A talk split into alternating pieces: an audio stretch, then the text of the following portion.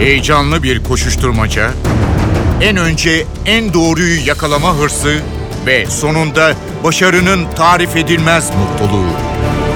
Manşetlerin perde arkası, habercilerin bilinmeyen öyküleri muhabirden de. Muhabirden şimdi başlıyor.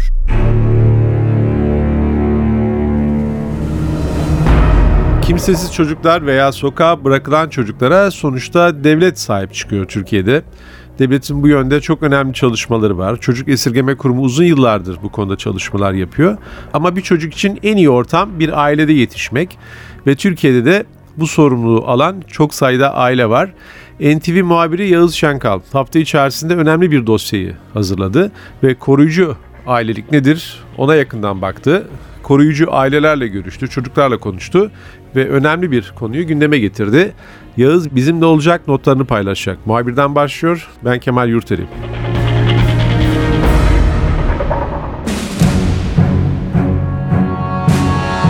Yağız önemli bir konuyu gündeme getirdin.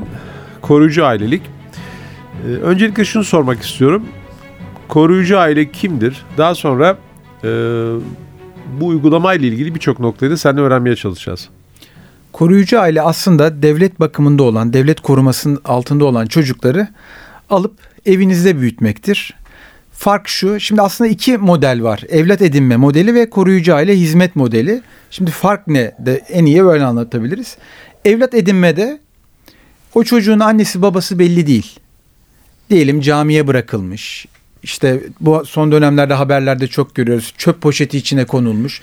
İşte o polislerin bulduğu çocuklar e, çocuk esirgemeye gittiklerinde annesi babası belli olmadığı için evlat edindirme modeline uygunlar. Yani bir aile alıp bunları büyütebiliyor.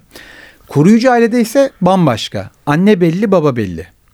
Ama bir şekilde töre nedeniyle anne kaçıyor olabilir. Tecavüze uğramış olabilir. O nedenle o çocuk dünyaya gelmiş olabilir. Ekonomik nedenlerden dolayı bakamıyor olabilirler. Ya da anne baba cezaevinde olabilir. İşte bu şek bir nedenle devlet koruması altına alınan çocuklar var. İşte bu çocuklarda sevgi evleri, çocuk evleri adı veriliyor. Eski bizim bildiğimiz çocuk esirgemeye. Orada büyümesinler diye bu koruyucu aile hizmet modeli ortaya çıkarıldı. Bekar olabilirsiniz. Erkek ya da kadın hiç fark etmiyor. Bekar anneler var, bekar babalar var ya da çocuklu bir aile olabilirsiniz. Sosyal hizmetlere başvuruyorsunuz. Ben devlet koruması altında olan bir çocuğa anne babalık yapmak istiyorum diyorsunuz. Belli bir inceleme süreci var. O inceleme sürecinden geçtikten sonra çocuğun ismi belli, soyadı belli.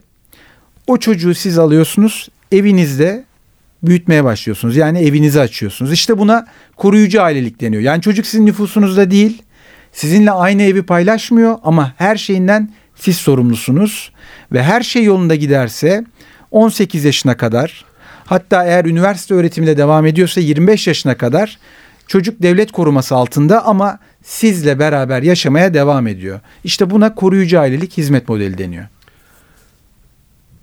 Yaz e, bu önemli bir uygulama. Yani bir çocuğu tamamen kaybetmekten e, kurtarı kaybolmaktan kurtarabilirsiniz. Bir ailenin yanında yetişmesi çok önemli. Çünkü annesi babası bakamıyor. Ve bir insan hayata tutunacak sayenizde. Nedir e, buna yaklaşım yani Türk toplumunun ilgisi nedir? Eskiye göre daha iyi. Ama sayı ne kadar derseniz sayı az. Çünkü şu anda toplamda devlet koruması altında olan çocuk sayısı 21 bin. Yani annesi babası belli olmayan, annesi babası yok, işte camiye bırakılmış ya da işte cezaevinde şu bu nedenlerle o çocuğa bakılamayan 21 bin çocuk devlet koruması altında. Bu çocuklardan 14 bini şu anda devlete ait yurtlarda ya da e, şu anki verilen isim sevgi evleri, çocuk evleri orada kalıyor. Diğer 7 bin çocuksa koruyucu ailelerle beraber yaşıyor. Koruyucu aileler onların tüm bakımlarını üstleniyorlar. Anne babaları oluyorlar. E, mümkünse e, tabii küçük çocukların koruyucu aileye ilk olarak verilmesi tavsiye ediliyor. Çünkü o zaman bazı şey çünkü çok çok zor bir şey. Psikolojik olarak çocukların da çok yıprandığı bir şey. E, genelde tabii küçük çocuklar tercih ediliyor. Daha büyük çocuklar ne yazık ki e, yurtlarda kalmaya devam ediyorlar. Çocuklar için çok önemli bir fırsat. Yani bir ailenin yanında yetişmek çok önemli. Devlet de anlaşıldığı kadar bakıyor. Mutlaka belki de devlet yurtlarında da çok e, mutlu olanlar vardır.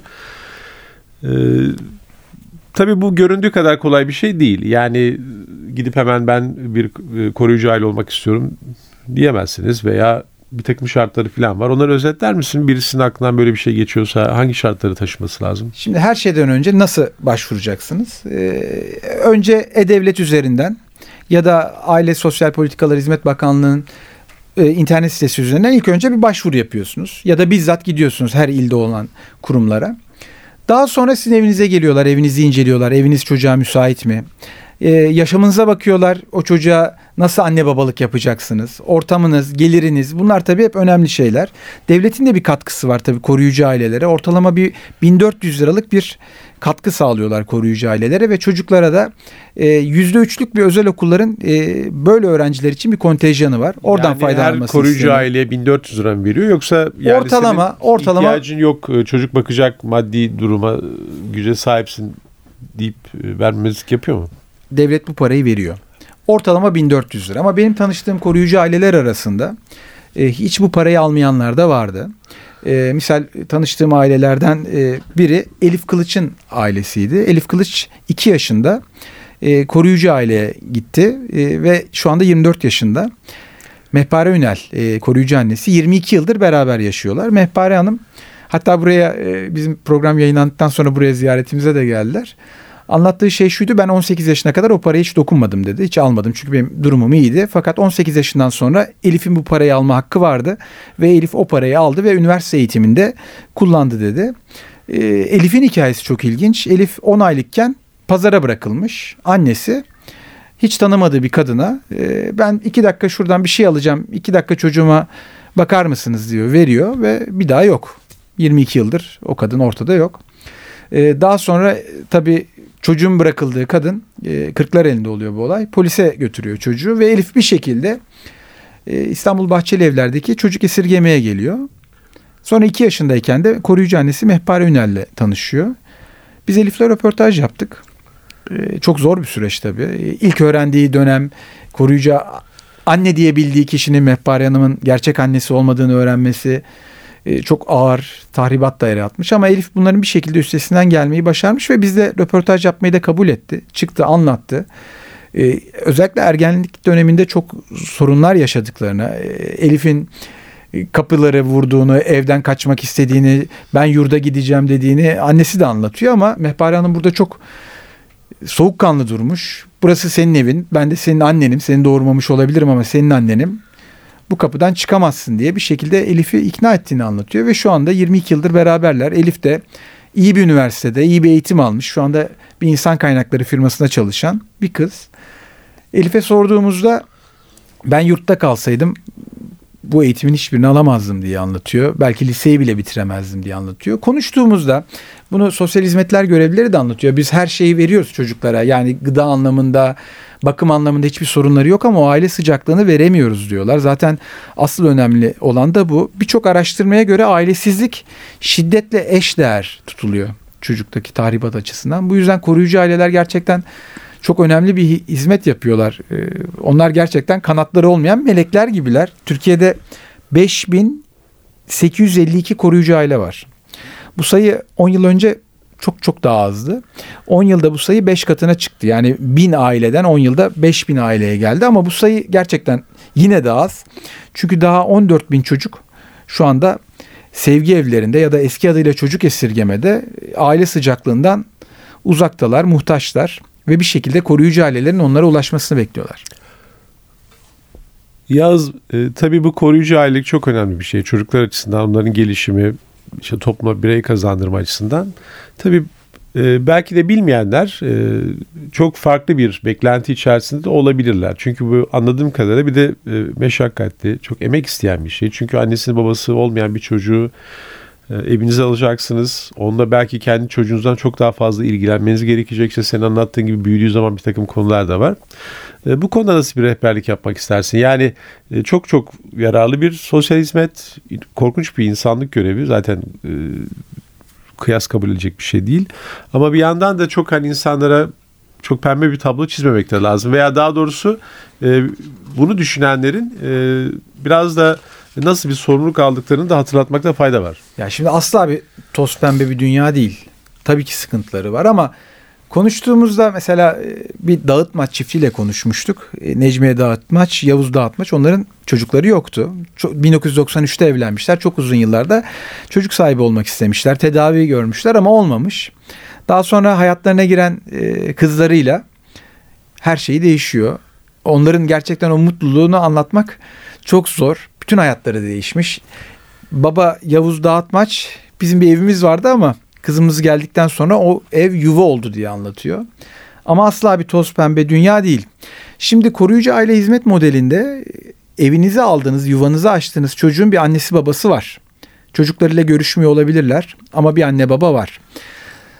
Ve anne babanın yani biyolojik anne babanın çocuklarıyla görüşme hakkı da var.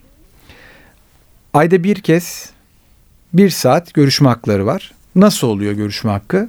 Siz e, koruyucu anne baba olarak çocuğunuzu sosyal hizmetlere götürüyorsunuz. O buluşma tarihi var. Buluşma tarihinden birkaç saat önce. Çocuğu oraya bırakıyorsunuz ve uzmanlar eşliğinde biyolojik anne ya da baba geliyor çocukla görüşebiliyor uzmanlar eşliğinde. Fakat burada kritik olan nokta şu koruyucu aile ile biyolojik anne baba hiçbir zaman karşılaşmıyorlar. Birbirlerinin kimliklerini bilmiyorlar. Kimlikleri gizli olması lazım çünkü güvenlik açısından sorun yaratabilir. Koruyucu aileden bazı talepler olabilir. İşte bunların önüne geçmek için gizlilik önemli. Ee, bu en çok dikkat edilen nokta ailelerin birbiriyle karşılaşmasına izin vermiyorlar. E, Başka dertler de var. Dediğim gibi ergenlikten sonra e, çok sıkıntılar olabiliyor. Şimdi çocuğu ne kadar küçük alırsanız diye anlatıyor psikologlar. Uyum o kadar iyi oluyor. Sonrasında ergenlik döneminde çok daha büyük problemler çıkıyor. Özellikle kız çocuklarında çok sorun yaşandığı anlatılıyor. Yaşadıkları şeyi tolere etmeleri, aile ne kadar iyi imkanlar sunsa da sevgi içinde büyüseler de tolere etmekte zorlanıyorlar. Evden kaçma, okul başarısızlığı gibi sorunlar var bu aileyle yaşamak istemiyorum, kuruma geri dönmek istiyorum tarzı şeyler de olabiliyor ama burada belirleyici olan etki çocuğa karşı sevgi. Çocuğa ne kadar sevgi gösterirseniz olumlu örnekler artıyor. E, muazzam bir hizmet. Gerçekten anlatılan şeyin e, kelimelerle tarifi yok. E, binlerce çocuğun hayatını değiştiriyor koruyucu aile. Ama burada koruyucu ailelerin gerçekten yüreğini titreten bir konu var. O da biyolojik aileye geri gitme riski. Eğer e, biyolojik anne baba e, rüştünü ispat ederse, devlete kendini ispat edebilirse çocuğunu geri alma hakkı var.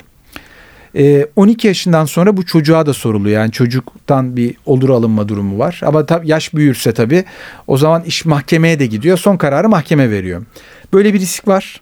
Ama bu risk nedir derseniz yüzde bir yani şu ana kadar istatistiklerde yüzde biri geçmiş bir durum değil. Yani biyolojik ailenin çocuğunu geri alması o kadar da kolay bir durum değil ama e, koruyucu anneler babalar her seferinde o telefon çaldığında acaba nerede hata yaptık, nerede yanlış yaptık, acaba çocuğumuz bizden gidecek mi diye endişe içindeler. Bunu da söylemek lazım. Çocuğun üzerindeki haklarınız neler oluyor? Yani onun eğitimini sağlayabiliyorsunuz ama bir yandan da biyolojik annesine gitme olasılığı var. Daha doğrusu sonuçta çocuk hukuken bir aileye aslında sahip. Yani yasa üzerinde. Ne zamandan itibaren biyolojik annesine herhangi bir hak ve iddia etme veya e, konuya girme şansı kalmıyor?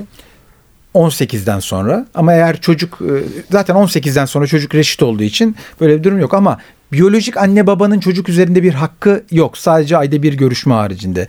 Burada velayet devlette. Koruyucu kişi devlet.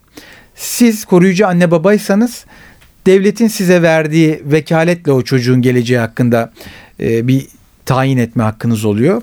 Eğer İstanbul dışına veya şehir dışına gitmek isterseniz kurumdan izin almanız lazım. Yurt dışına çıkmak isterseniz valilikten izin almanız gerekiyor. Ama çocuk hangi okula gidecek, ne yiyecek, ne içecek bunlar hep tamamen sizde. Ee, şunu söylemek lazım. Koruyucu ailelikte anne baba sizsiniz. Çocukla ilgili her kararı siz veriyorsunuz. Tek fark şu çocuk sizin nüfusunuzda değil sizin soyadınızı taşımıyor. Yağız konu çok e, sosyal bir konu. Dolayısıyla e, sen de dosyaya çok hakimsin. Baya güzel bir dosya hazırladın. Mesaj vermek ister misin? Çünkü bu önemli bir konu. E, yani senin izlenimin nedir bu konuyla ilgili? Şimdi dinleyen birisi veya bu konuyu merak eden birisine bir tavsiye vermek istersen e, birkaç cümleyle neyi söylemek istersin? Her şeyden önce beni çok mutlu eden bir şey oldu. Bu program NTV'de yayınlandıktan sonra İstanbul'daki müdürlüğe iki aile gitti başvurdu. Biz NTV'deki yayını izledik ve koruyucu aile olmak istiyoruz dediler. Demek ki iki kişi de olsa, iki aile de olsa iki çocuğun hayatını değiştirme şansı bulduk. Gerçekten muazzam bir şey. 7000'e yakın çocuk devlet koruması altında koruyucu ailelerin yanında yaşıyor. 10 yılda rakam 5 katına arttı ama çok az. Hala 14 bin çocuk var devlet koruması altında yurtlarda. Sayının arttırılması lazım. Koruyucu aileler şunu söylüyor özetle. Tüm zorluklarına rağmen bir çocuğun hayatını, kaderini değiştirmek her şeye bedel. Biz gittiğimizde o çocukların gözlerinin içinin parıldadığını gördük.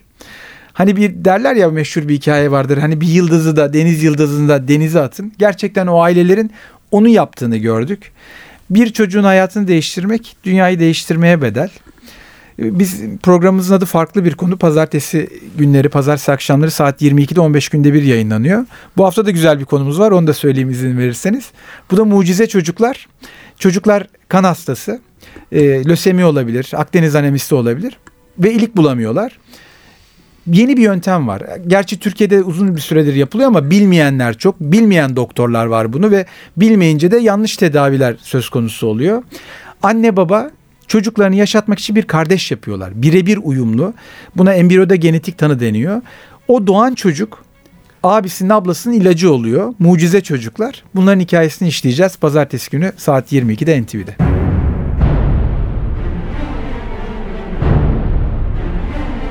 Bu hafta muhabirden de koruyucu aile ve bu konudaki uygulamaya yakından baktık. Ben Kemal Yurteli muhabirden de yeniden görüşmek üzere. Hoşçakalın.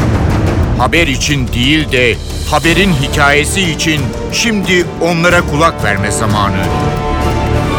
Muhabirden NTV Radyo'da.